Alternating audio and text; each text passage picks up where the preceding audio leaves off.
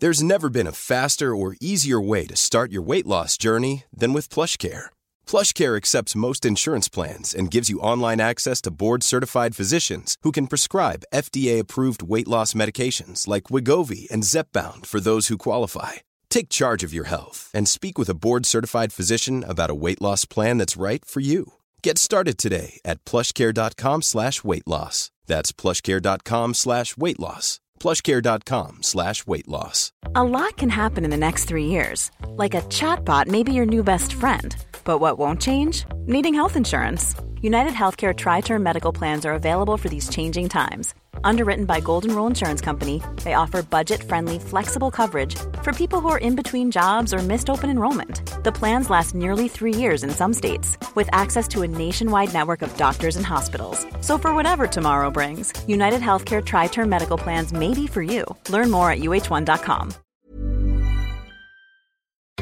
The Late Lunch with Blackstone Motors, Drogheda, Dundalk and Cavan. Discover the all-new Renault Arkana at Blackstone Motors that comes with a five-year warranty. Call us now to arrange a test drive or visit blackstonemotors.ie for more details. Welcome to Late Lunch this Friday afternoon. Let's get straight to business. Destigmatisation of mental health is a double edged sword that may be causing more harm than good you sit up when you uh, absorb and think about those words, and especially when they come from Professor Patricia Casey, who's a consultant psychiatrist at the Hermitage Medical Centre uh, in Dublin and Professor Emeritus of Psychiatry at UCD. And she joins us again the show. I love talking to her. Hello, Patricia. Hello, and thanks very much for having me on. I love being on the show. Oh, thank you so much indeed. It's it's it's compliments fired each way, and it's a great way to start today. I have to say. But Patricia, seriously, when I read those words from you, destigmatization of mental health, a double-edged sword. What do you mean? Well, everybody believes that it's good to talk about mental illness, that, you know, people are no longer afraid to admit that they have depression or anxiety or phobias or indeed severe mental illness like bipolar disorder and schizophrenia. That, that's, that's all good that people can admit that. On the other hand, there's there's a further problem, which is that when people talk about mental health, they often associate it with just the ordinary problems of living that people go through they think that um, it's a mental health issue if you're worried about something, or with COVID, people were said to be having mental health issues just because they were fed up of COVID and fed up of being locked down. So I, I think when people don't use the terms correctly and extend uh, mental health and mental illness to include just these these conditions that are not signs of illness at all, it becomes quite dangerous. And I think that is what has happened. Um, it hasn't been helped by COVID because, as I say, people talk about the mental health issues. People say to me all the time, there must be huge mental health problems facing you. And I say, well, well, no. I mean, people are certainly fed up with it, but they, they're not developing mental illnesses that require treatment. Uh, and, and so I think we have to keep that in mind. The other thing that hasn't helped it, of course, is Prince Harry, because Prince Harry keeps talking about mental health issues and he, he, I remember when he and Meghan were about to leave, they talked about, you know, how, how difficult it was being in the royal family and, and that, that there were mental health issues there.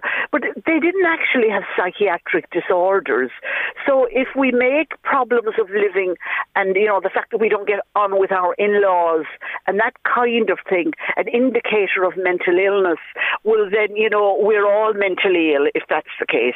Yes, I think you... we need to get back to a much more perspective yes. understanding of mental illness. And remember that mental illness isn't just depression and anxiety, it's also the more serious conditions like schizophrenia and bipolar disorder, about which people are much more reticent to speak even now.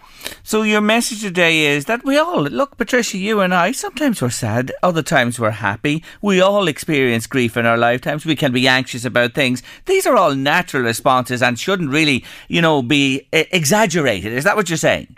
That's exactly what I'm saying. And in the book that I've just written for the public called Fears, Phobias and Fantasies, I talk about some of some of that stuff in in the book, you know, how do you distinguish what is mental illness from what is a normal reaction? Mm. And indeed, if we didn't have these normal reactions, if we didn't, you know, get distressed when we've had fights with our in-laws, or if we didn't get fed up about COVID, we would actually be abnormal that would be the abnormal thing, not the fact that we're getting these feelings. But if we didn't get them, that would be abnormal because, you know, we, we are emotional beings and we, we, we experience a range of emotions.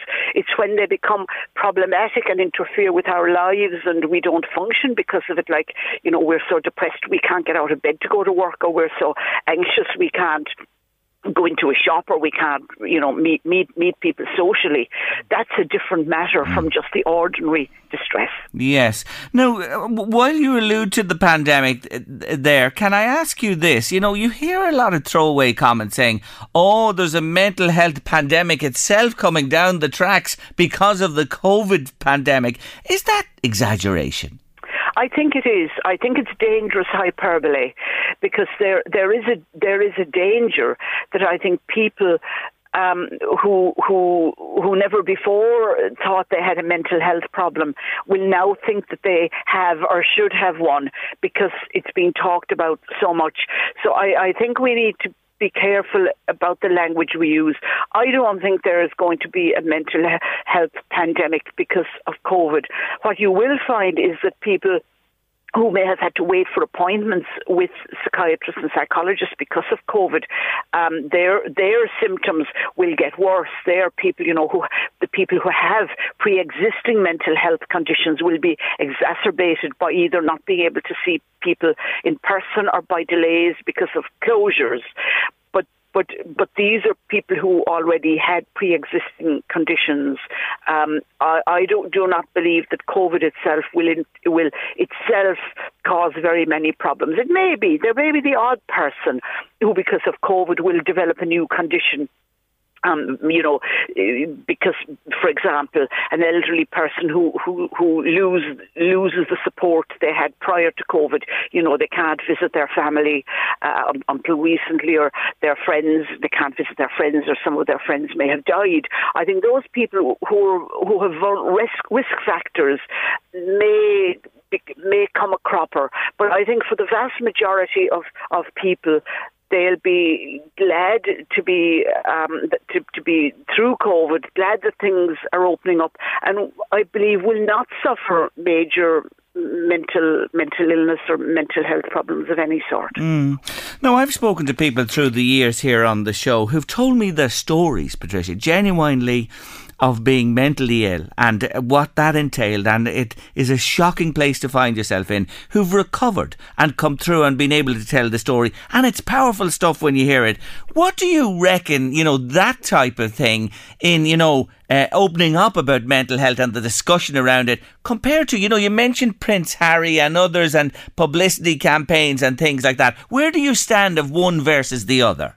I think the, the what you suggest that people who have come through mental illness, speaking about it, speaking about their journey, speaking about the difficulties and about the treatments they've had, is very positive, and I fully support that. And in fact, in, in, in the book that I have written, as I mentioned earlier, Fears, Phobias, and Fantasies, some patients, it's a book for the public, and some people who actually had and have mental health problems contributed to that. They're they're highlighted in the book in, in blue pages so they stand out so that people could tell their story and so that people reading the book and indeed, eh, you know, on, on programs, radio and TV programs, when people speak about their recovery, that people will hear about it.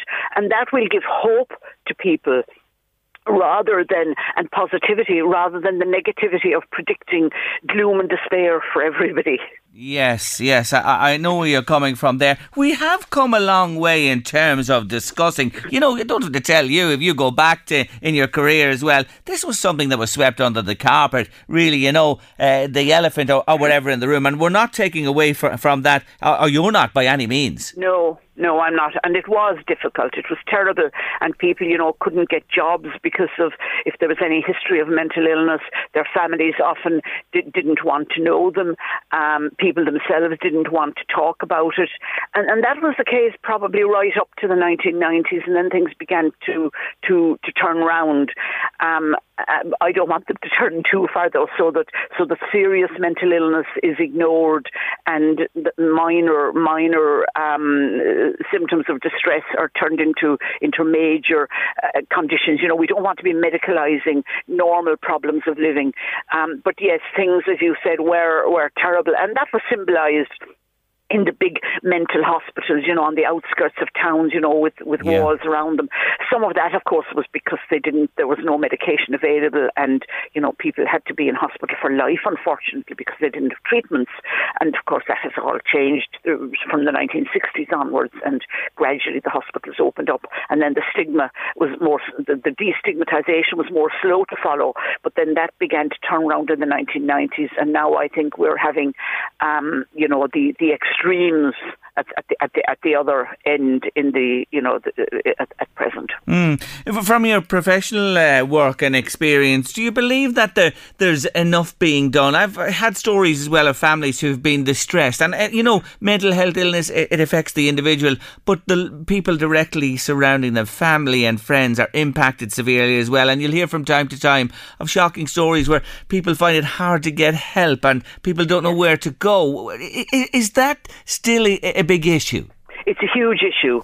It's a huge issue, and when people people's relatives tell me all the time that they cannot get to speak to um, often the consultant psychiatrist because they will say, you know, we, we need, you know, because of confidentiality, and some psychiatrists, unfortunately, not all, but some um, misinterpret confidentiality as meaning they can never talk to a relative.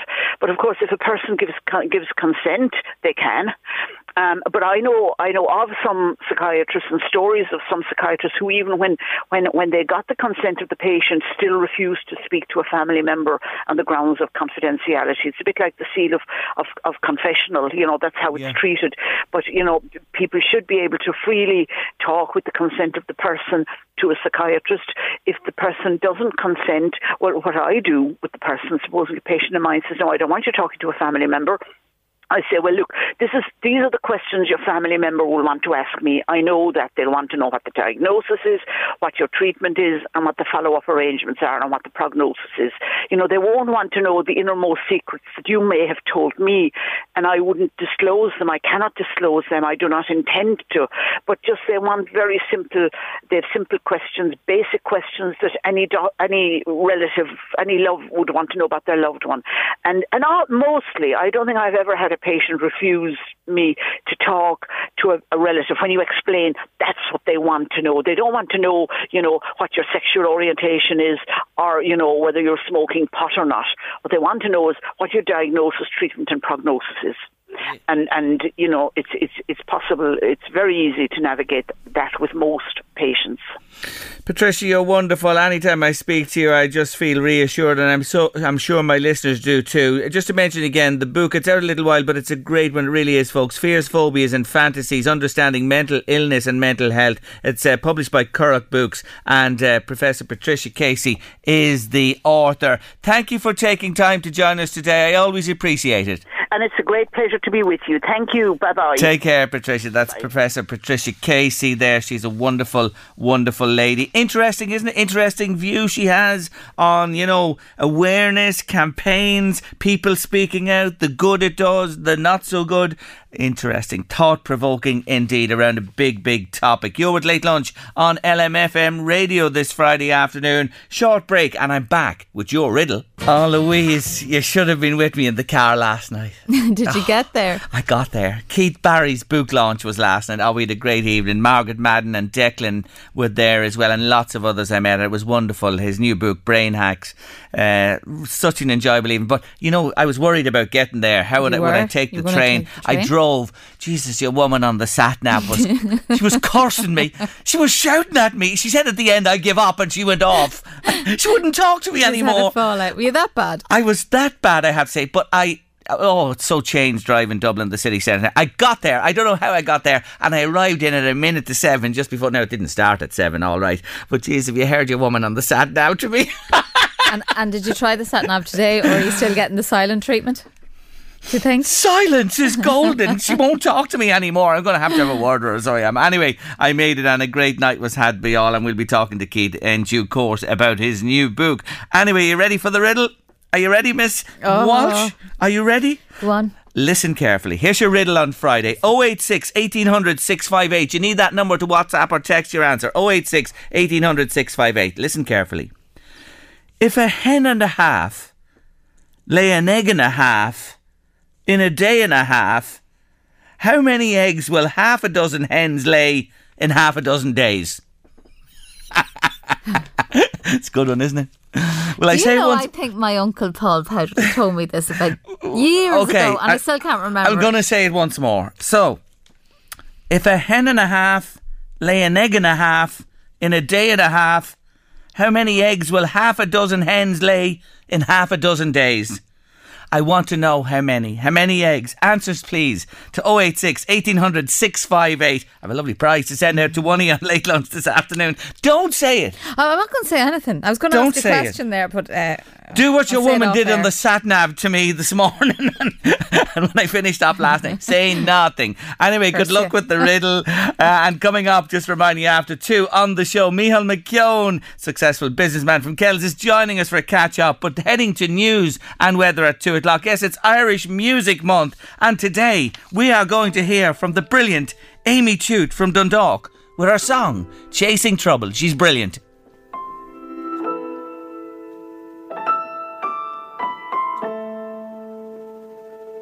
I'm chasing trouble. I've still to cross the line, might be in danger. But danger's what I like. I think I'm digging. Digging my own grave, but I ain't got no. Got no time the riddle. Mary's been on to me from Trim to say, May I have two shots at it, Jerry? Well, Mary, now hold on a minute. You've one opportunity here, but anyway, Mary thinks it's one egg is the answer, or six eggs. Well, Mary, you may have a third shot at it because neither is right. Bernie and Drogheda thinks it's four. Sorry, Bernie. Maddie and Navan, nine eggs. Uh-uh, sorry. Magella says 12. Oh, my old friend Magella. You'll need more than that, Magella, to be honest with you. 36 says Kit Mead and Rat Kenny. Jesus, Kit, it's a lot of eggs. No, no, Kit, no. 16, Margaret Dillon and RD. Oh, you're all wrong. You're all wrong. There's a few of you right, all right. I'll give it one more time. This is it, last time. The riddle on Friday. If a hen and a half lay an egg and a half in a day and a half, how many eggs will half a dozen hens lay in half a dozen days? What's the answer? How many eggs? 086 1800 658. WhatsApp or text me to the show and we'll pick a winner before the end of late lunch this afternoon. Now, it's just looking back. My next guest joined me first. I can't believe this. It's eight years ago in November 2013, and we had a wonderful chat. I remember it well to this day here on the show. He's a great fella, he really is. He's a businessman to the core. He's had knocks in his lifetime, but I think of that song, I get knocked down and I get up again when I think of Michal McKeown, and he's on the line. Hello again, Michal. Hiya, Jerry. Good to talk to you again. And great to have you on the show with us. Well, well, well, a good man. You can't put him down ever. I always say that. Park, uh, the new park, Park Kell, celebrating a year open in October. Mihal, had you rocks in your head a year ago? Well, I had lot, lots of rocks in the site, Jerry. I can assure you, it was a it was a big job. Yeah, three and a half acre job, uh, and there was a lot of uh, earth moving and other stuff like that to be done. Just you mentioned, imagine you haven't spoken to me in eight years, Jerry. That's awful. It's amazing to think that, are, or incredible, but the way time flies by, Mihal, and we haven't been. just though? I can't believe it's eight years either. Yeah. Yeah, there was a lot of a lot of uh, lot of work there, Jerry. Well, I had this idea because I had been in the business in the in the shop business and deli business, and anybody who comes through or has been through Kells in years, the last twenty years, will know of uh, our place on Beckton Street, where we're very famous for all of our food. So um, after, of course, I had, uh, as you well know. Uh, Gotten uh, rid of my motor business, or got rid of me, so to speak. Uh, obviously, the entrepreneur in me wanted to do something different. And the one, I suppose, you're better off the devil you know than the devil you don't know. So I uh, thought that this was something that uh, I always liked because it was very, I suppose, it was very customer focused. And if you do a good job and give good value and uh, are nice to people, people come back. And I've proven that time and time over the years. But that was the reason. I was lucky enough, I suppose, to have uh, two very good partners with me. Damien, who's with me now 21 years, he's my operations director. Damien Duffy. And Dave, Damien Duffy, the very man, and David Burke, who is my financial director. And both of these guys gave me lots of encouragement uh, along the way. And of course, without them, it couldn't be done at all. There's absolutely no way, Derry, that I would have taken this on, a huge project that it is. Uh, so that's really what happened. No, I haven't rocks in my head. And I think it has been proven now since that uh, the success Yeah, of the yeah. whole venture is uh, has been really, really uh, uplifting. Yeah, no, it, and and and it's, it's acknowledged as such that it it is something really unique, and as well as that, look at the uh, employment it's given. What what have you about hundred people working there? Yes, we have. We look when we set out. First of all, when Minister McEntee opened uh, it on our first day, we actually said we had 84 people uh, employed uh, on the uh, in the business. It has grown, Jerry, uh, despite the COVID and all the restrictions. Uh, it has grown, and we now have 100 people. That fluctuates. It was 105 there uh, in the latter part of June, July, uh, July and August, and of course now uh, kids go back to school, and without the kids and the people in college, you know, you have no business. And there are some fantastic young people out there. There's no doubt about it. I try to know them all by name. but With these, uh, with the masks and all that on them, it's very difficult. But I do, I do try my best to know. We're a big team, Jerry. Yeah. And uh, the whole thing about that is that they're all part of the big team, and we, we all enjoy it a lot. Yeah, and, and you know that mask thing is a factor. I walk by people I know and I don't even recognise them, and they don't recognise me because of the bloody mask thing. It's a, it's a, just a, a, an offshoot of having to wear them, but it is important to wear them and take care and do all of that stuff. It really is important to mention that. Now you're on the Cavan Road there, I know, beside the Aldi store. I I, I know Yeah. it well. A Yeah. question for you. You know, you have the great new road bypassing Kells with all those roundabouts heading on for Virginia and Cavan. And when you are, are a little bit off it, but obviously the business comes to you where you are there. Well, you see, you've got to realize, Jerry, that you know a lot of people who wouldn't maybe understand this business think that you have to have cars passing by your door every day. Hmm. In fact, that is a very good thing, but it's not the be all and end all of everything. Chimney pots, as we all know, makes business. So being on the edge of a town where, on the one hand, I have the school next door, I have also Aldi next door, and I'm in the middle or on the edge of Kells, so there's six thousand people plus the environs of Kells. Now, would I be better off on the M3 halfway up to Dublin? To that is I don't think I would, hmm. because I people wouldn't uh, walk out of the. We have a walk around the town for argument's sake, where people use our car park and uh, have a walk. It's a lovely walk that the, the local authorities have, have developed, and all of that is not possible. Now, the people who were on the motorways during the pandemic suffered very, very much, whereas we didn't. Because we only opened. Lord bless us. Anybody would think that I should be should be sectioned for having opened during the pandemic, but it also gave us the opportunity to settle in and get our staff used to, you know, the new environs and all the rest of it. Don't we had staff hired from January and we didn't open it in October. So we had a huge cost uh, problem because we were closed down the building process in in about uh, well in March and we didn't get so we were three months behind. So we were having all of our staff were completely trained on health and safety and food safety and all that stuff. So we didn't, didn't take them off the street and expect them to run the marathon, so to speak. So uh, we had a lot. No, honestly, I believe that being on the edge of a town has its advantages. Of course, if you are uh, on the likes of the M1, that's a completely different business. Uh, uh, to that extent, as much what we have our offering, Jerry, is a completely different offering than you would get on the motorway. By that I mean all of our food is cooked in house. So it is. I always I, I kind of call it the evoke experience because everything, even our baking, is done in house. We have Uh, you know, uh, we have five chefs in, in, in the business. Uh, we have only recently just uh, opened our new restaurant. Now I'm having a proper restaurant on the first floor called Cook of Kells Bistro, and we are getting phenomenal uh, uh, comes from our customers, all of whom are coming back. But if people don't know where it is, because I think everything goes on downstairs, we have it opens from from six o'clock in the evening from Thursday through to Sunday until nine o'clock. We have a full bar and everything up there, so we cater for anybody who wants, uh, you know, parties. who cater for people coming in on a one, ones and twos or whatever they want to do. But they, even if I say so, and I would, of course, the food is excellent.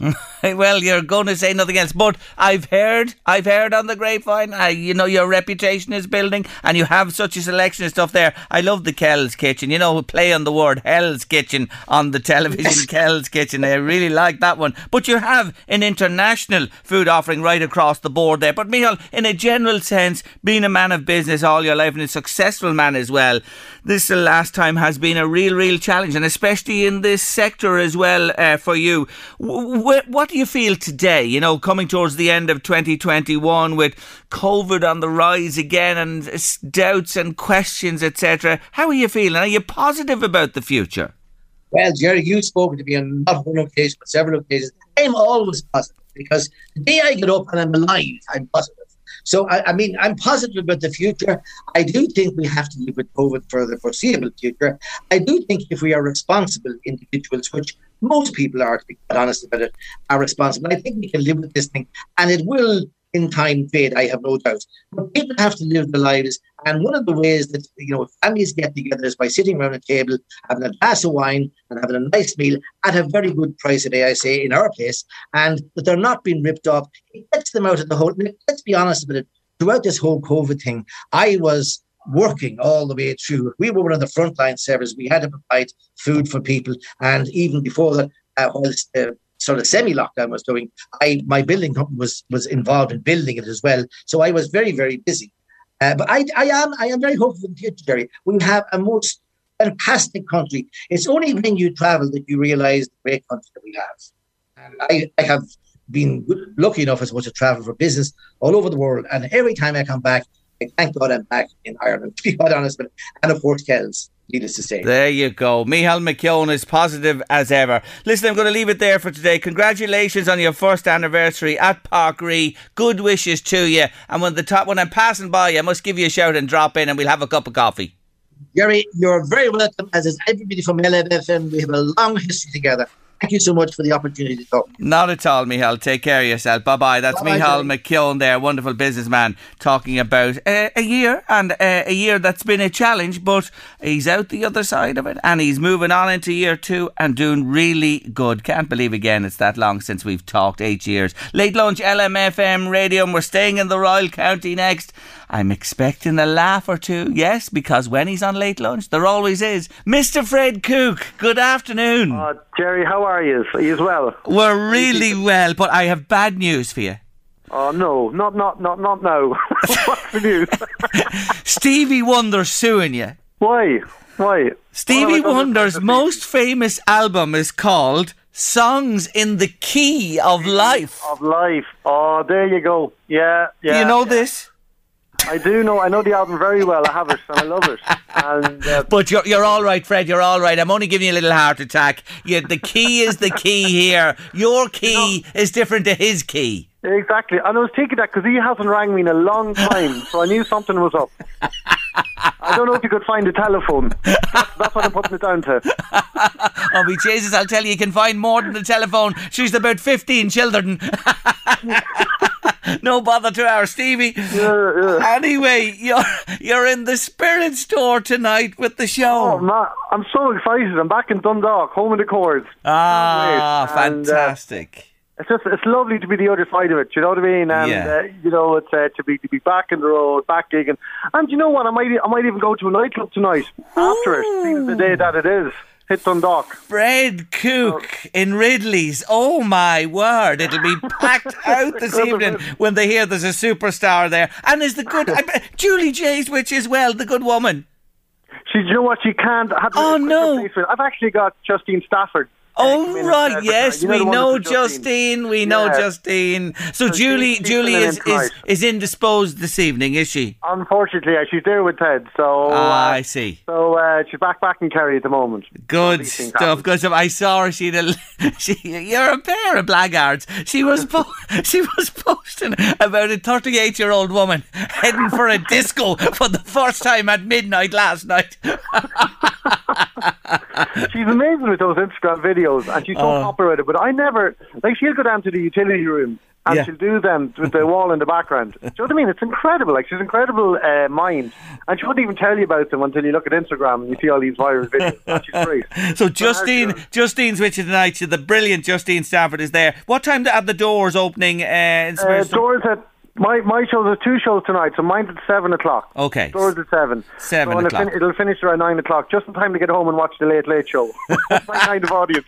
and then put on a bit of underarm stuff and head for the disco. I know what you're talking about. I know the story. I, know. do. I know it well. But I haven't I haven't been to a nightclub anyway, COVID or no COVID. Yeah. Like you know, people are talking about the shift. They'll get shifted. I don't even know what shifting is. And if someone said to me, "Did you shift anyone?" I think it'd be like picking someone up and placing them somewhere else, literally shifting them. That's what I think shifting is. You know, and I'm getting I'm getting a bit of panic with the gig tonight. So please do come to the gig tonight. I want to let you know that you still need to be double jabbed in your cert. Okay. Bring your cert to be double jabbed. Because a cousin of mine panicked. She rang me goes, Fred, I'm double jabbed, but I don't have the leaving cert. Don't have it. Don't be mixing up them certs. It's the jab cert you need is right. He says you're grand. The Yeah. junior cert's fine. That's all you need. Come in with the junior. You just look. If you Uh, get your entrance exam, don't worry about it. if you've a cert from the uh, egg and spoon race uh, at a, a, a sports day anywhere, that'll do. No, it won't. You have to have the jab cert this evening. Anyway, seven o'clock in the Spirit Store. You can rock up there and pay on the door on the night as well this evening. Yeah, Here, or, I- or spirit, spiritstore.ie as well. you can get your tickets, well. right? That's link. If you want to now laugh this evening and get out to a live gig, get along to see Fred in the dock. Here, I have another crow to pick for you. The Meath people are up in arms. You're a traitor wearing the Kerry jersey. You're a traitor. Listen, you know this. I'm dyslexic. I thought, because they're the same colours, I genuinely thought it was the Meath team. It was either Meath or Leitrim or Donegal. I don't mind either one, so. Maybe I'm like. Maybe I'm like one of those soccer players. I've no interest in my upbringing. I just follow the money. Follow the money. Well, listen, I wish you well if you're following money all right in the GAA at the minute. anyway, we'll see what they're going to vote tomorrow for more money or not money, as they say. Anyway, that was all filmed. It was filmed in the Gaelic Grounds in Drogheda, was it? With uh, It was. Yeah. Yeah. it was. You could see Lourdes Hospital in the distance, Mm. and uh, so it was, it was great crack. You know, that was that was the first indication that things are getting back to normal. As I would actually Justine Stafford, I'm gigging with tonight, do with her and Joe Rooney as well, and Bernard O'Shea. Yeah, it was just it was, it was mighty crack. Ah, You yeah. know, like You could see it. funny. You could see it. anyway, we'll, we'll we'll we'll give you a pass on that, so we will on, on the Kerry short. But don't forget ever where your roots are. But sure, he's a young fella now with Kerry roots and uh, all sorts in him. And uh, I know, yeah, Who will he play for? Who will he play for? Ke- uh, Come on, tell me, Fred. You'll probably you'll play for Cody. I won't understand him. He'll be fluted Irish. He'll be like, Blown and Boris Yaddy. I'm like, what? Is that the Muckaneelock? Jenny, come in here. I, is he Spanish or what? I don't understand. you know. Oh, hello, hello. So, uh, So he's going to play for yeah. Kerry. Oh my God, another loss to the Royal County. But anyway, So, you never know. Tall now as well. He could be a goalie, or Yeah. he'll be a fullback. Yeah, well, you know, the, every member of the team is very, very important. Anyway, I'm sure you're thrilled to bits to be back on the road again. Oh yeah, definitely. You know, it's, and you know, to be honest with you, I remember uh, saying to you beforehand, like when, when March happened, I didn't mind that there was no gigs. I was like, look, we're all in the same boat. But now that I'm back gigging, I actually forgot how much I love it. Mm. You know, it's great. I just love driving to the gigs, and I love, I love doing the gigs. And this show as well that I have, it's, um, do you know, it's, it's, it could be my best show yet. I love it. It's almost like the reason why is because I've had two years to think about it. So he's packed everything in for this show tonight. Listen, yeah, yeah. you're going to be laughing from start to finish. He's in the Spirit Store tonight, 7 o'clock, spiritstore.ie to get your tickets this afternoon. And the wonderful Justine Stafford as well in support. Wish you well. It's always lovely to catch up with you. Great chatting, you guys. Take care, soon. Fred. God bless Talk you. soon. Bye bye. Good luck this evening. He's a top man, Fred Cooke. He really, really is. You just love him. He's uh, some crack, night, noon, and morning. But there you are. You can see him this evening in Dundalk, 7 o'clock in the Spirit Store. You're with Late Lunch on LMFM Radio. Still to come on the show. I'm back in East Coast Cookery School. Yes, in the school with Tara Walker as we start our first episode of seasonal soups in a short while here on Late Lunch. Don't miss it. But taking us towards our next break on the show. It's the wonderful ABBA. Mamma mia!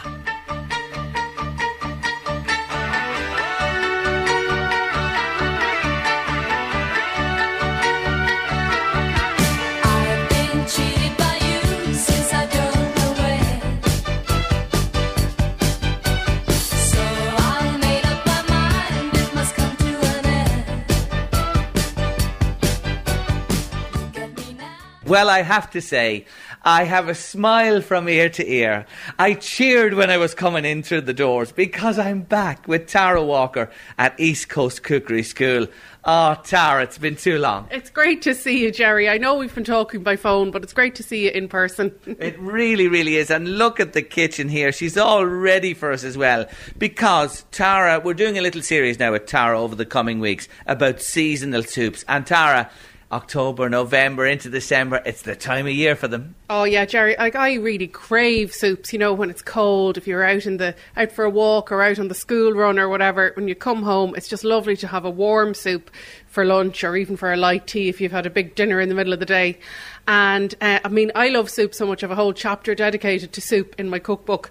And my favourite way, we have set recipes for this series, but actually, my favourite way to throw together a soup is just look at what's in the fridge and in the cupboard and just throw a few bits and bobs together. And a couple of the recipes we're doing today have come about as a result of that. You know, When you talk about soup, you have to start, let's say, with a base or a stock or whatever.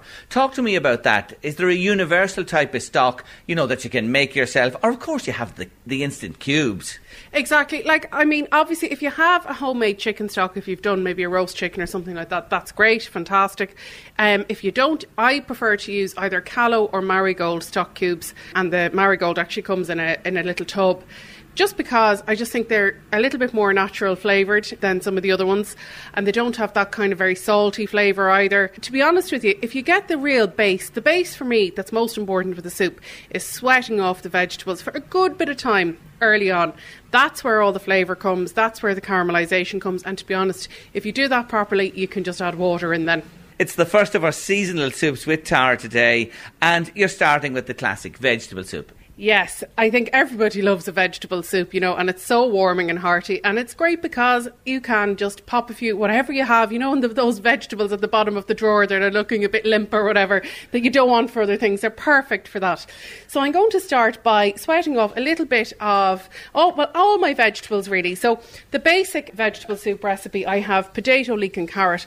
But actually, like that, I had a little bit of cauliflower and broccoli left that was at the bottom of the drawer of the fridge, and I'm going to throw that in as well. So I'm going to start by sweating off my onion, and then I'm going to add my carrot and my potato, which are all chopped up quite small. So I have some butter foaming in the pot there, and As you can hear. and I'm going to add in my onions and then I will add my carrot and leek and potato in shortly. So give the onions just a couple of minutes because as always the onions are just that little bit more robust and they just need a bit more time. And as always a little pinch of salt going in with the onions now just to stop them from catching and burning. Lovely. So your onion is in there, sweating away with the olive oil and butter combined there, and a little bit of salt in to prevent them. As I've learned here over the years from burning, it's a great tip I got from Tara. How long will you give those onions there? I'm going to give these a good kind of five, six minutes now before I add my other vegetables in. For me, the longer you can sweat these vegetables down, the better flavour you're going to get from your vegetable soup. So, over in total, overall, we're going to give the vegetables a good 15 to 20 minutes just sweating. Okay, we let our onions work away there. So those onions have been sweating there. Oh, they look lovely, don't they? Lovely and golden. They're lovely. So nice little golden. They're still slightly hard at the very, very centre. So now is a good time to get my potatoes in and my carrots. So I'm going in order of, you know, what takes the longest basically. I have leeks here as well, but I'll wait a moment or two for the leeks. So just soften these potatoes and carrots down a little bit in those lovely caramelised bits at the bottom. And then we'll add the leeks in for the last moment or two before we um, add everything else in. Great stuff. So carrots and potatoes in there, and I, I notice you've cut them all basically around the same size. That's important, is it? Yeah, exactly. So you want everything to kind of cook at the same time, essentially, and you don't want, you know, when you blitz up your soup, you don't want little kind of raw lumps in there. So it's a good idea just to cut everything more or less to the same size, and then to cook everything in order of what takes the longest. You know, some people leave vegetables whole in the soup. Do you like to blitz it? It depends. I love both. I love a broth with little kind of chunks in it, and then I love a smooth soup as well. I love both. I'm going to. I was going to blitz this and We don't have to. Whatever you prefer, blitzing it, I find is less filling for me. That I think I don't know. You have a more of a mouthfeel when you actually have something to, you know, a chunk to bite into. But then I find you probably get more veggies into you when it's blitzed. And for children, it's a very good way of getting vegetables into children because I know an, an awful lot of them are not veggie fans. Absolutely. And my own daughter, like, she is a good eater, but um, if I were to give her all these vegetables in a broth, she probably wouldn't eat it. Whereas if I blitz it up, she'll love it. Well, for late lunch listeners today, will you blitz it, please, when we get there? I certainly will. Great, Tara. Great. Okay, so our big veg have been in there for a little while. Yes, and they've softened down a little bit around the edges there. So now we're going to add our other bits and bobs. And at this stage, well, the leeks are kind of, you don't have to have leeks, but they are lovely in a kind of traditional vegetable soup. Mm. And you can add any other bits and bobs you want. So as I said, I had a bit of cauliflower and broccoli that was not looking its best in the fridge, so I'm going to pop that in as well. And any little kind of aromatics that you want now at this stage. So just some dried mixed herbs are fine. Or you can add, if you have some fresh herbs in the garden, I actually see I just happen to have a little bit of thyme here beside me, which I picked for something else, and just pop that in as well. Bit of fresh thyme. And then we're going to just sweat that down again for just a moment or two at this stage, and then I'm going to pop my stock in. So these are the delicate end of things that we have here now. So they need less time, really. Exactly, yes. These only need a couple of minutes, and then they are going to be boiled up essentially in the stock, so they will get longer to cook. But it's just, to, again, it's all about the caramelisation. I know I'm always saying it, Jerry, um, but that's where you get the true flavour in something very savoury. Great to be here, going through the steps real time and seeing a master in action. Oh, well, thank you very much. Look, you can talk through recipes, but there's nothing, and that's what I've always believed in with the cookery classes. There's nothing like actually seeing it in action. It's not the same when you're just reading or talking about it. And even just the smells and the ah. sounds, it's the whole kind of all your senses, isn't it? You're all jealous out there because I'm experiencing those smells and the waft from the pot is absolutely beautiful. It is too true. But we believe we're giving you a real feel for the real thing here today with Tara. So you're just going to leave that for a few moments there now. I am. I'm going to give it a couple of minutes there to caramelise and then I'm going to add the stock. And I've just remembered something, Jerry. You were asking me about whether we should blitz it up or whether we should have it chunky. If I'm keeping it chunky, I love to put, you know, the soup mix in, which has the, the little pieces of barley and lentils and all of that, and sometimes yellow split peas or green split peas or whatever, and pop those in now at this stage if you wanted it. So if you wanted to keep this chunky and not blitz it, you could put those in now at this stage. And they're available. I mean, we can buy them in the centre and term, in Termonfeck and they're available. It's an old fashioned kind of thing, but it's a great way to get a bit of extra protein in. You're dead right, and they're a staple part of our soups, I have to say, at home as well. And they're for nothing, and they're so wholesome and good as well. They really add to a, a chunky soup. They really, really do, and they give that bit of extra bite as well. All of the veg now have had their time alone in there, and they're about to be joined by something. Yes, look at that, Jerry. Look how golden they all are. Look at, and the smell is so nice. So now the stock is going in. Basically, enough stock to cover the vegetables. And what I always say to people is add a little bit less liquid into your recipes than the recipe calls for, because it's very hard if you've over diluted something to come back from that. You're trying to thicken it, you're trying to season it up more. So always hold back a bit of the stock, and then you can add it in very, very easily. Because some vegetables need more stock to absorb them, if you know what I mean, if they're harder than others. And is that a veggie stock there? Yeah, this is uh, vegetable stock, yeah. Lovely, lovely. So how long are you going to leave that? It's just starting to bubble there as you speak. You dimmed the sizzle with the stock going and we heard it quietening there. You're going to bring it back to the boil, simmer it for how long? It's probably only going to need about 10 minutes now at this stage simmering because it's had so long softening. Now, if you went the other way around where you didn't soften for so long, they'd probably take maybe 20 minutes to half an hour, depending on your veggies, um, to soften. So, really, it's just to finish softening them now. We're there, it looks like. yes, so I'm just popping my knife into the carrots and the potatoes, particularly because they're kind of the harder of the vegetables in here. And my knife is going through them very, very easy. And you might think there's not enough stock there because just about covering the vegetables. But let's blitz it up and see what the consistency is like. I notice you just keep the blitzer tight down to the base of the pot because I've been splattered a few times. That is a very good point, Jerry. Yes, make sure that the blitzer is under the surface, if you see what I mean. Because if you're on the top of the surface, it's just going to splash you and burn you. For sure. I've been that victim, I can tell you at times. Well done, Tara. What you said a moment ago is quite obvious now. There was plenty of liquid there. yeah, there was really. I mean, if I add a bit more in, it'll only be a tiny drop more. And then always just taste for seasoning before you start serving up. And you know, I always say to everybody, it's really important to taste your food before you serve it because it's very frustrating if you've done your shopping, you've spent money, you've invested your time chopping and preparing everything, and then you get to the table and it's like, oh, this is a bit bland. Now is the time to adjust the seasoning. Mm. I'm going to add a little bit of salt in. And I'm going to add a tiny bit more stock in because it is a little bit on the thick side, but only a tiny bit more. I meant to mention I'm using white pepper for this recipe. And it's funny, I just think white pepper is lovely in certain circumstances, you know, just to give that little bit of fragrance without kind of the harshness of the black pepper. I just think it's a bit more fragrant, basically. I'm going to garnish up with a little, just a little drizzle of cream. And it's not whipped cream, so it will just kind of disperse into it, but you can whip it if you want, if you want to hold a shape with it. And you can see I'm just pouring it onto a little teaspoon, making a little bit of a shape there. It's And a smile. It is a smile. It actually does look like a smile, doesn't it? And then now this is optional. It's just because I have them in the garden. A few fresh, freshly chopped chives, a little bit of flat leaf parsley, and of course a little bit. Well, not of course. I actually have a little bit of chive flower because the weather has been quite mild lately. So there is a lovely little autumnal soup garnished with really nice little herbs. It's simply gorgeous. It's such a fresh soup, I have to say. Yeah, well, I, it has really been helped by the fresh herbs, which I know are not always available for everybody, especially in the depths of winter. I think a soup like that, that's kind of a basic enough soup, really benefits from any extra little garnishes you can do. And often when you go to a restaurant and you, this soup's so delicious, if you really look at it, a lot of the time the garnish is what really elevates it. Throughout this series, we'll be garnishing all of the soups up nicely, and it just gives that extra little freshness when you taste it. Tara, it's great to be back at East Coast Cookery School at long last. I'm so excited. I'm going to tuck into this bowl of soup and we'll be back soon with more seasonal soups from Tara Walker. Great to see you, as always, Jerry, and in such a long time too. It really is. Thanks, Tara. Now, Louise, we're back to the riddle. Let me read it one last time. If a hen and a half lay an egg and a half in a day and a half, how many eggs will half a dozen hens lay in half a dozen days? Do you know something? Stop. Caroline McCabe from Lobinstown says, Jeez, Jared, oh, Jerry, that's embedded in my head. My poor late lovely dad, God rest him, told me this over and over again.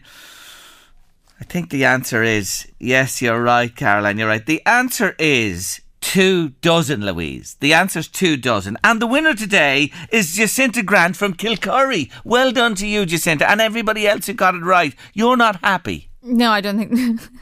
I'm not the only one not happy. Why? I'm the only one thinking Why? that. I thought it was a joke, to be honest. Why?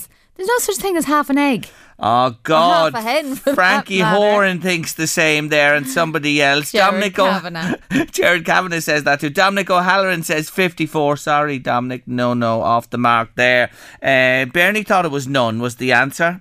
In your theories and your world, you could be right, Bernie. But you see. There's only one man with the uh, overall say in here at the minute. Somebody else said nine, 27. Oh no, it was two dozen. You see, if you increase both the number of hens and the amount of time fourfold, the number of eggs increases 16 times and it becomes 16 by one and a half, which is 24. Two do- it all makes sense. No. It all makes absolute Need a paracetamol. Have a scrambled egg for mm. just it'll do you good. That helps as well. I will think of that riddle every time. You I, will. I it's a good one. I loved it. It's just the, the play on words as well. Anyway, I'm going to conclude my Boomtown Rats story after three. David Sheehan looks ahead to the weekend in sport, but taking us to news, weather, and sport at three o'clock. Well, I suppose the song is a bit right. Apologise. Not a chance. The riddle's the riddle. 24's the answer. Put that in your pipe and smoke it.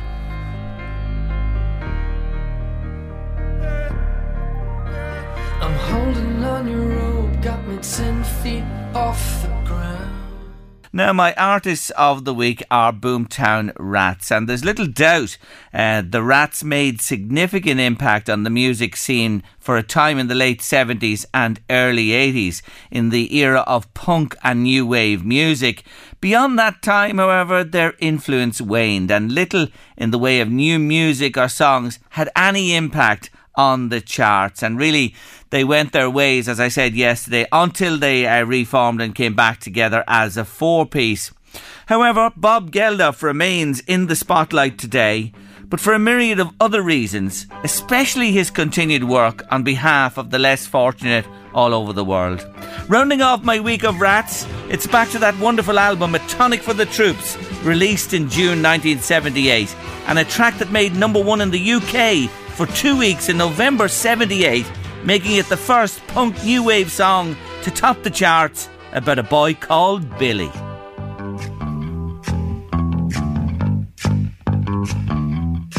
There was a lot of rocking going on that night. Boomtown Rats and Rat Trap bringing the curtain down on my featured artist of the week, the Boomtown Rats, this week coinciding with Irish Music Month here on LMFM radio and across the country. Incidentally, uh, Geldof came back and did a cover version of that song with the unbelievable Dustin the Turkey. What was he thinking? It was a hit in Ireland. It really was. Anyway, strange things happen, don't they? They really do. I'll bring you uh, my uh, artist of the week again from Tuesday here in late lunch. Yes, we're off on Monday for the bank holiday, but we'll have another week of Irish artists here next week from Tuesday to Friday, around about this time as usual on the show. Up next, it's a big weekend in sport and GAA and soccer here at home and across the water. And looking ahead to all the action with me in a moment or two is our man David Sheehan. Big weekend of sport ahead, locally, nationally, and internationally. And we're going to begin right at home here today with soccer with David Sheehan, presenter of Sunday Sport. David, welcome back. Thanks, Jerry. How are you doing? I'm good. Thanks for joining us again this Friday. Well, let's begin with soccer, the League of Ireland and the FAI Cup. First up, the FAI Cup semi final. Dundalk looking to make it to another decider. They're up against Pats. Pats have home advantage. How do you see this one going? Yeah, well, I think what's what's going to be great about this is uh, it's going to be 5,000 capacity sellout. The restrictions have been lifted, so St. Pat's will be able to welcome a full crowd to Richmond Park and a few away supporters in there as well, unlike uh, some other grounds we could mention. But it's going to be a fantastic occasion. Dundalk going for an incredible seventh final in a row, which is, is really unbelievable stuff from them. The whole is, of course, as we know, going to be a really interesting game. Uh, they've met three times already. There's been one draw and then one win apiece. Pats were beaten 2 0 actually at Richmond Park earlier in the season, and then they won 4 1 at Orioles. So hard to call this one. Um, they're missing John Mountney through injury, former Dundalk player, of course, and Sam Bone suspended. For Dundalk, the key thing I think will will be whether Pat Hoban is fit. He's an injury doubt, so if he doesn't play, that's going to be a big blow. However, David McMillan is back to fitness, and he scored those two goals when they won earlier on this season in Richmond Park. So it should be a cracking game, and it's a really hard one to call. I, I think Dundalk might just sneak it. Pats are a bit up and down, but really hard one to call, Jerry. I wouldn't like to be staking too much on it, but I'm going to give Dundalk a, a, a vote of confidence here to get through to their second final, just about. In the league, Drogheda play Derry on Sunday, and it's a big, big game because this is their second last home game, and then they have four away in the run in. Between themselves and Derry this year, there hasn't been a lot to choose. Well, there hasn't really been. I mean, it was a one-all draw earlier in the season. Um, they lost then at home just before the mid-season break, Drogheda, and then they were beaten 3 0 up at the Brandywell uh, the last time they met. But Drogheda were down to their bare bones that day. I was at that game. They had four players named on the bench. They were really struggling with injuries and suspension and stuff like that. So they're back to full strength now at the moment. They've everybody back fit, with the exception probably of Jake Hyland. Uh, but they got Chris Lyons back on uh, the last few games, and he played last week. Got a full game under his belt against, or most of a game under his belt against Longford. So they have a full squad to pick from Drogheda as you said, Jerry, every game we've talked for the last few weeks, every game for Drogheda is so important. I mean, they're only what six points off the European places, but they're only they're only what uh, six points or so, four points I should say, off the, the bottom two. So it's such a, such a tight table, and every point is is valuable. The big game, I suppose, between these two sides, and then a controversial one was the FAI Cup game, which went all the way to penalties. Um, so as you said, not much between them during the season, with the exception of that 3 0 defeat up in Derry earlier in the year going to be a tough. Derry are pushing for Europe. They're really going strong for that. They have a lot of new players coming in next season. If they were to get European football, it would be huge for them. Um, I think a draw here would be a good result for for Drogheda. I think just need to start to keep picking points up. As you said, few away games to come, but maybe they could sneak a win tonight. I think it would be tough, but I think a point wouldn't be a bad outcome for them. Over the water this weekend, it's one of the big games of the season in the Premier League. Manchester United welcome Liverpool to Old Trafford. Manchester United getting out of jail a little bit uh, during the week against Atalanta in the European Cup. I think, um, you know, for all the talk about Ole Gunnar Solskjaer and whether he should stay or go, you can't deny that it's been very entertaining to see Manchester United under him. Like you just don't know what's going to happen. The game the other night, they were two 0 down at half time. They could have been two all at half time. They could have been up ahead at half time. They ended up winning it with that late header from Ronaldo. Liverpool had the win over Atletico Madrid during the week as well. So coming into it on, on the back of a good win, both sides are. Um, it's going to be a hard one to call. I know a lot of Manchester United fans and pundits are very worried about the, the midfield for Manchester United and what Liverpool might do to them. On form, and you know, if you're just looking at it objectively, you'd have to fancy Liverpool for that one. Um, but you just don't know what Manchester United. They're they're, they're so unpredictable. Uh, it could go either way, but I think sensible call would be to say Liverpool will win that one. On to GAA now, and it's senior semi-final weekend in the Royal County.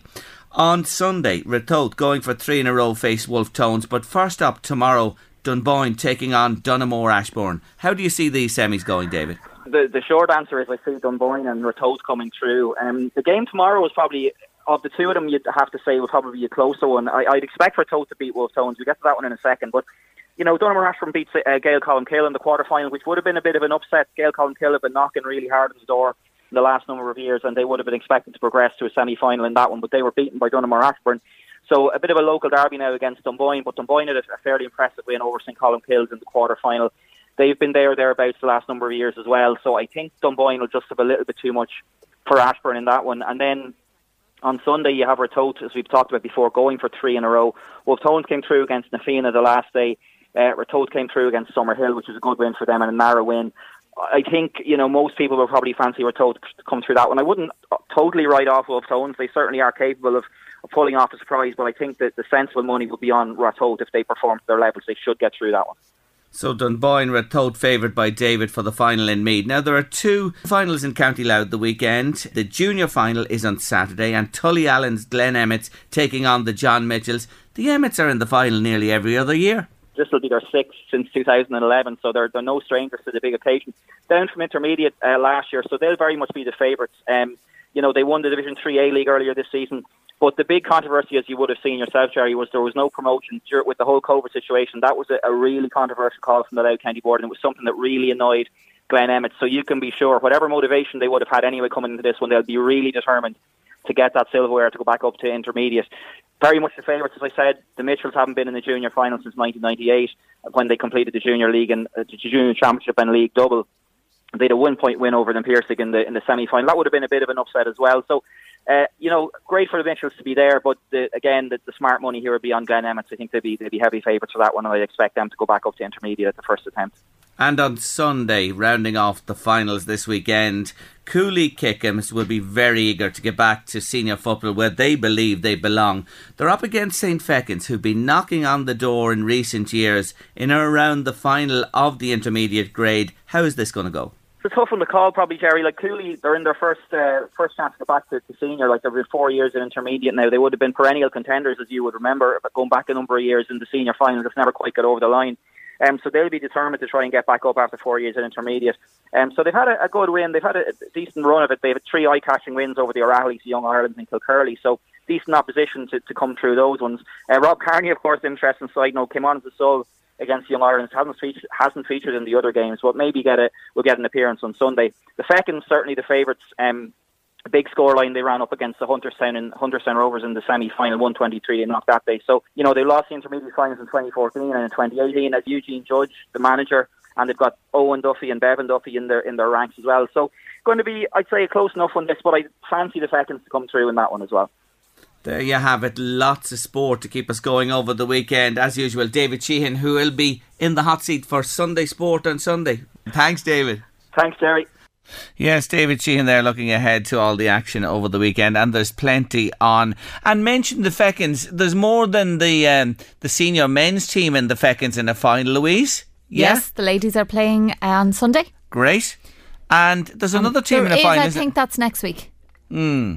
I think there's the men, there's under 17 All right, and okay. the ladies. Okay, God, they're going great at Yeah. Termonfeckin. Fantastic. It's all Wish the fe- all it's, well. it's the ferreters, you see. Since they got in there and joined the club, they're making such a difference. make really the are. others run faster in the other direction. and Charlene Matheson and her crew as well come over from Hartlepool in Scotland there. That's what it's all about, adding a bit of steel. Anyway, good luck to everybody in finals and matches over the weekend. Hope it goes your way and it's a good contest and may the best man or woman win. Anyway, that's our lot on late lunch for another week. Want to say a big thank you to all our guests who joined us every day, to you, our listeners, for tuning in wherever you are. We love to have you with, with us on the show. We're off on Monday, as I said, for the bank holiday, but we're back on Tuesday with a packed week from then until Friday. Eddie Caffrey's coming next with the drive, and I want to say a big thank you, of course, to my producer Louise Walsh. I couldn't do it out, without her every day. When she's not here, I really miss her. Do you miss me when I'm not here? You're such a liar.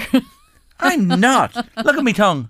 There's no black mark on that tongue. There is in her neck. Anyway, thanks for everything. I always say it anyway. Really appreciate everything you do. I couldn't do this without you. Anyway, have a lovely weekend, everybody. Enjoy the bank holiday. Be safe. Take care. Mind yourselves. The uh, pandemic is still happening out there. Take care as best you can and enjoy life to the full as best you can in the circumstances. See you Tuesday, 1.30 for late lunch. New week. Bye bye. The Late Lunch with Blackstone Motors, Drogheda, Dundalk and Cavan. Let Blackstone Motors find the perfect car for you. With over 300 cars to choose from, we have the biggest selection of pre-owned cars in Drogheda, Dundalk and Cavan. Low APR and zero deposit packages available. See blackstonemotors.ie for more details. A lot can happen in three years, like a chatbot may be your new best friend. But what won't change? Needing health insurance. United Healthcare Tri Term Medical Plans, underwritten by Golden Rule Insurance Company, offer flexible, budget friendly coverage that lasts nearly three years in some states. Learn more at uh1.com. It's that time of the year. Your vacation is coming up. You can already hear the beach waves, feel the warm breeze, relax, and think about work. You really, really want it all to work out while you're away. Monday.com gives you and the team that peace of mind. When all work is on one platform and everyone's in sync, things just flow wherever you are. Tap the banner to go to Monday.com. Many of us have those stubborn pounds that seem impossible to lose, no matter how good we eat or how hard we work out. My solution is PlushCare.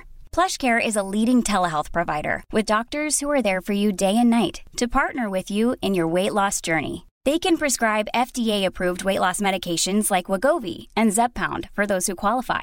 Plus, they accept most insurance plans. To get started, visit plushcare.com slash weight loss. That's plushcare.com slash weight loss. Hi, I'm Daniel, founder of Pretty Litter. Did you know cats tend to hide symptoms of sickness and pain? I learned this the hard way after losing my cat, Gingy. So I created Pretty Litter, a health monitoring litter that helps detect early signs of illness by changing colors, saving you money and potentially your cat's life. Pretty Litter is veterinarian developed, and it's the easiest way to keep tabs on your fur baby's health right at home. Go to prettylitter.com and use code ACAST for 20% off your first order and a free cat toy. Terms and conditions apply. See site for details. Planning for your next trip? Elevate your travel style with Quince. Quince has all the jet setting essentials you'll want for your next getaway, like European linen, premium luggage options, buttery soft Italian leather bags, and so much more. And is all priced at 50 to 80% less than similar brands. Plus, Quince only works with factories that use safe and ethical manufacturing practices. Pack your bags with high-quality essentials you'll be wearing for vacations to come with Quince. Go to quince.com slash pack for free shipping and 365-day returns.